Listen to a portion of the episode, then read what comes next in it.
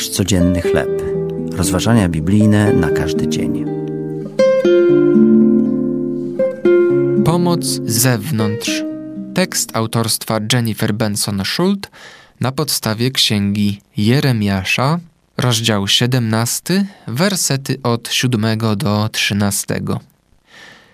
Gdy mój mąż udał się w podróż służbową i właśnie zakwaterował się w swoim hotelowym pokoju, usłyszał niezwykły hałas. Gdy wyszedł na korytarz, by sprawdzić, co się dzieje, usłyszał czyjś krzyk z sąsiedniego pokoju. Z pomocą hotelowego pracownika doszedł do wniosku, że jakiś mężczyzna utknął w łazience. Zamek w jego drzwiach popsuł się, a on, uwięziony w środku, wpadł w panikę.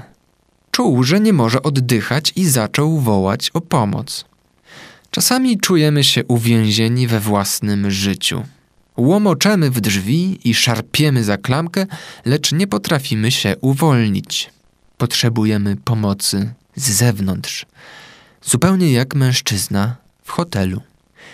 Aby otrzymać pomoc z zewnątrz, musimy uznać, że o własnych siłach nie damy sobie rady. Czasami spoglądamy do wewnątrz, by znaleźć odpowiedzi na swoje problemy. Biblia jednak stwierdza, że nasze serce jest podstępne. W rzeczywistości to my sami jesteśmy często źródłem swoich problemów.